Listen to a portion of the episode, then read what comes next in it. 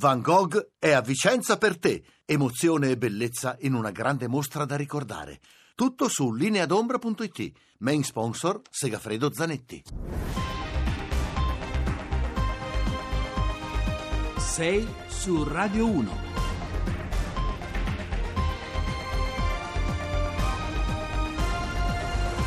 Buongiorno, sono le 6.08. Buongiorno da Carlo Cianetti. Per eh, mandarci messaggi 335 699 2949, questo è il numero, messaggi sms, messaggi whatsapp. Parliamo oggi di Como, parliamo di quello che sta succedendo, ma parliamo anche di Camerino, una delle città terremotate che sta soffrendo di più, e poi dell'avvertenza Amazon, e poi di politica, i vari argomenti di politica e di Europa che sono sul tappeto. Andiamo avanti. 6 su Radio 1.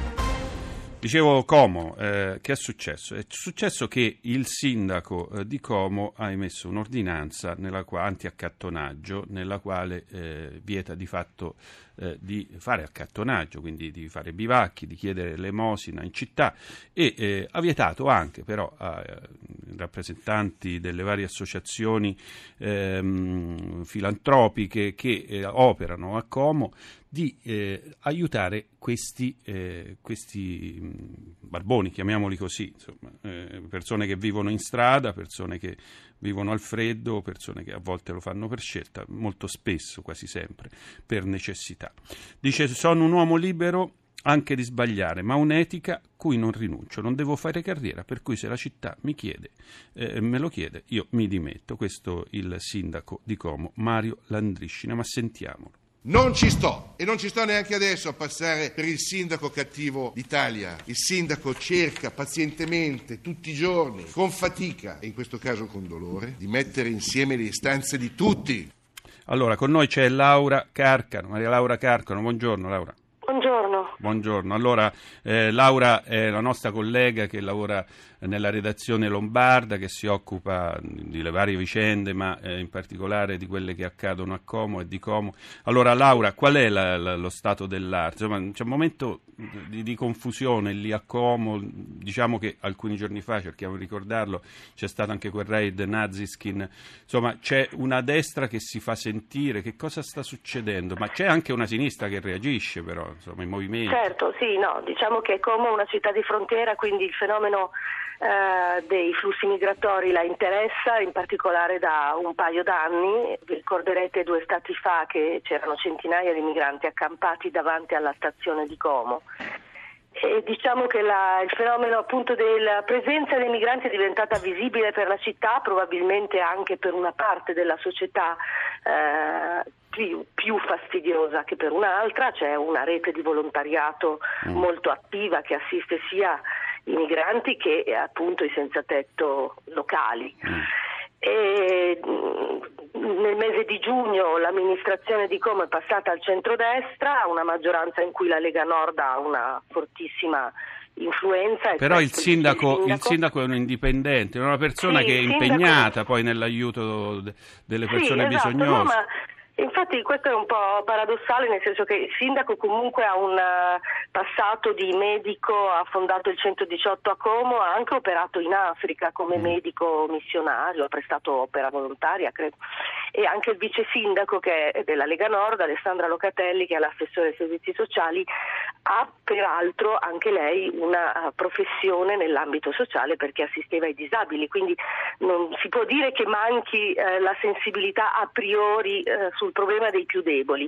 Si Però... è data una risposta, secondo me si è data una risposta a una domanda che, eh, che, esiste nella società, che viene soprattutto anche eh, dai commercianti di Como, che sul periodo natalizio, sulla Como turistica, sulla sua capacità attrattiva puntano tantissimo, tant'è vero che Confesercenti è stata la prima, il primo soggetto, forse l'unico, a applaudire a questa ordinanza. Laura, ci sono state manifestazioni ieri degli studenti, poi nei prossimi giorni, sabato mattina se non sbaglio, ci sarà un'altra manifestazione dello stesso gruppo eh, Como Senza Frontiere, sì. lo stesso che ha subito diciamo, sì. l'invasione del gruppo Nazi Skin nella propria sede nei giorni oh. scorsi. No? Possiamo dire che è una città divisa, una città dove c'è ah, un sì, dibattito e anche un conflitto. Diciamo una città che riflette delle risposte diverse, eh, ispirate da ideali, da valori, da un senso di appartenenza diverso a, allo stesso problema. Comunque eh, volevo aggiungere un paio di cose però, in effetti il sindaco nella sua autodifesa, eh, e non spetta a me difenderlo né sappiamo i fatti quali sono, però lui fa riferimento al decreto Minniti certo. ed effettivamente le polemiche che ha suscitato questa ordinanza sono molto simili a quelle che suscitò il decreto sicurezza Minniti quando uscì, è diventato legge poi in aprile, diciamo che è quello che ispira certo. l'azione del sindaco dando dei poteri al sindaco di allontanamento di persone ritenute Mm, eh, lesive del decoro. Forse è stata interpretata in modo molto maldestro comunque eh, a Como, direi di sì, eh, visto il risultato che ha prodotto e il fatto anche che nell'autodifesa del comandante della polizia locale viene detto esplicitamente che i vigili in realtà non avrebbero eh, applicato l'ordinanza, quindi non hanno imposto l'allontanamento né del senza tetto, hanno sconsigliato la distribuzione sì. delle colazioni ma non hanno combinato Comunque, molto. Questo son... significa comunque che c'è una falla nello strumento perché se si fa un'ordinanza e poi ci si difende dagli effetti di quell'ordinanza dicendo ma noi non l'abbiamo applicata vuol dire che forse era meglio non farla. Sì, va detto anche che eh, insomma, il decreto Minniti riguarda l'accattonaggio molesto, non è questo il caso, va detto anche che viene utilizzato molto spesso per non far vedere la povertà. No? Io sono di Assisi, esiste un provvedimento simile già da anni ad Assisi, la città di San Francesco, la città dell'elemosina.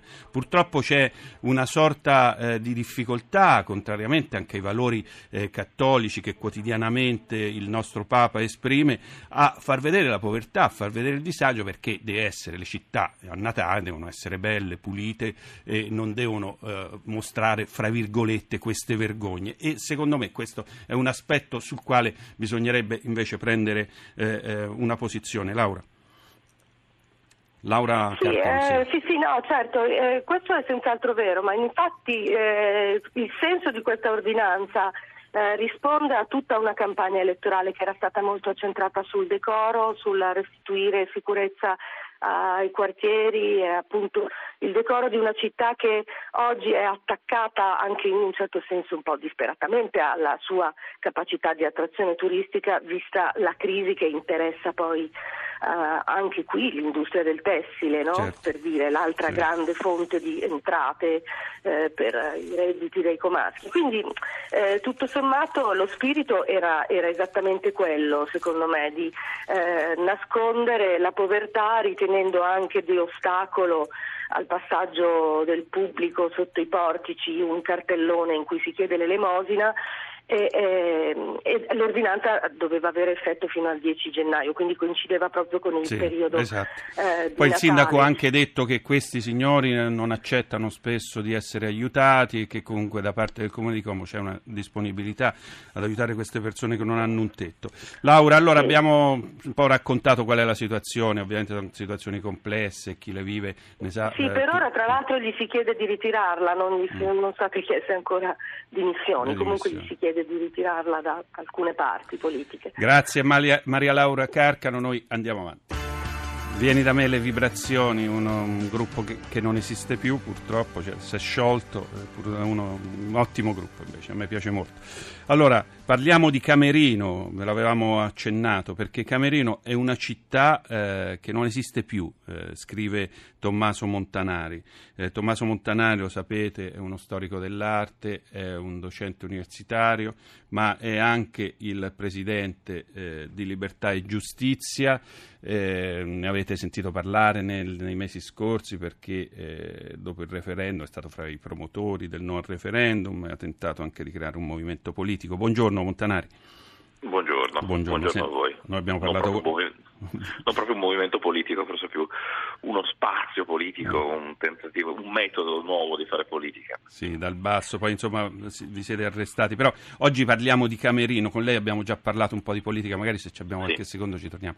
Eh, Camerino, lei ha scritto un bellissimo articolo di cronaca eh, però molto raffinato, però da, da, da, cronista puro sangue, sembra, però insomma, con gli strumenti di chi racconta una città d'arte eh, molto importante, soprattutto una città universitaria che non che non vive più, è deserta e, e, e, se ne parla pochissimo. E a mio avviso io andai appena ci fu il terremoto come cronista a raccontare quello che stava succedendo, vidi il campanile che eh, fracassò quella, quel palazzo di cui lei parla, e, eh, la, però la mia sensazione è che si volesse tenere basso oh, il tono su, su, Camerino perché poi altrimenti si rovinava l'economia eh, universitaria. Sì, probabilmente è, questa, è, stata questa scelta, anche comprensibile sul eh, breve periodo. Certamente sul lungo periodo il risultato è un po' drammatico perché gli italiani non hanno la percezione del fatto di aver perso una città.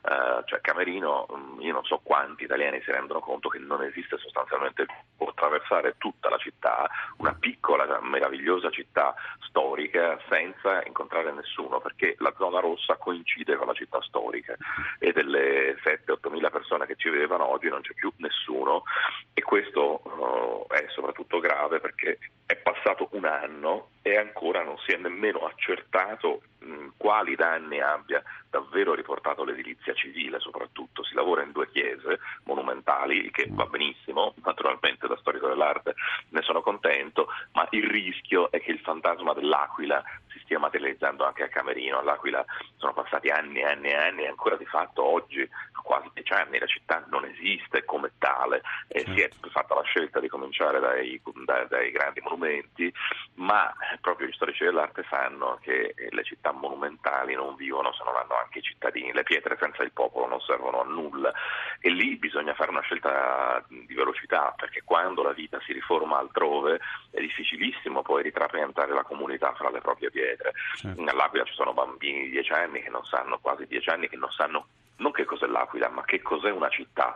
E questo è, un elemento di riflessione cruciale, specie in un paese come il nostro, che è un paese legatissimo alla dimensione urbana, civica, civile, e che non è, l'Italia non è nemmeno pensabile senza la sua molteplicità di città.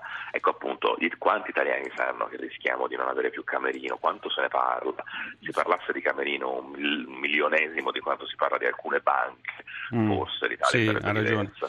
Senta, dal punto di vista, lei giustamente dice, più che l'arte mi interessano le case, i luoghi dove i cittadini possono tornare a vivere, no? le vie che, che, si ripopolano, ma dal punto di vista proprio eh, storico-artistico qual è l'importanza di Camerino?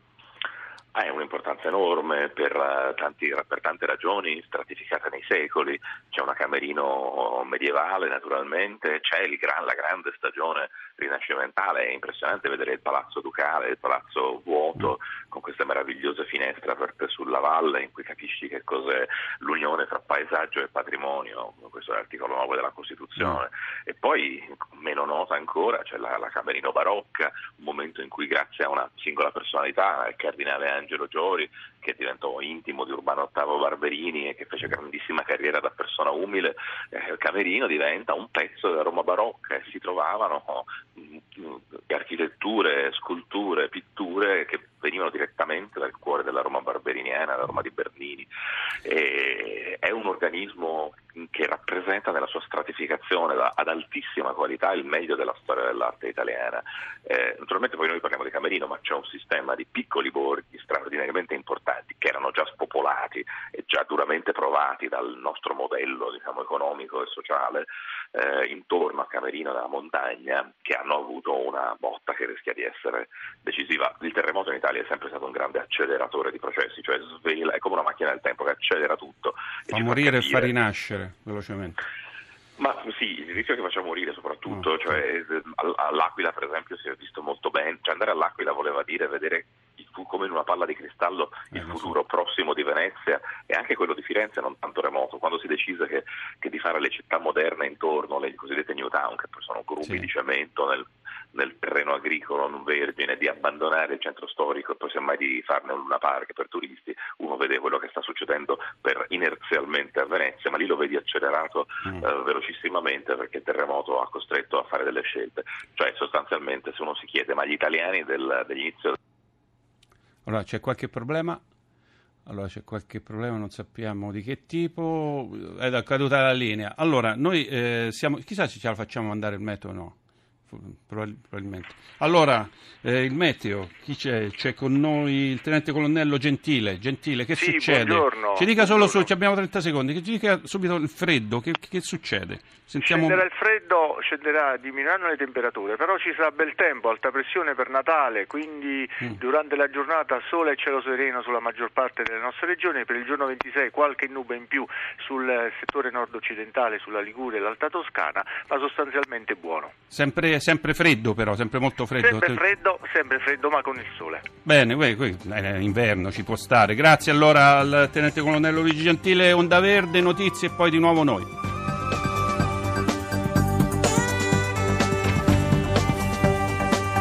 Rai Radio 1.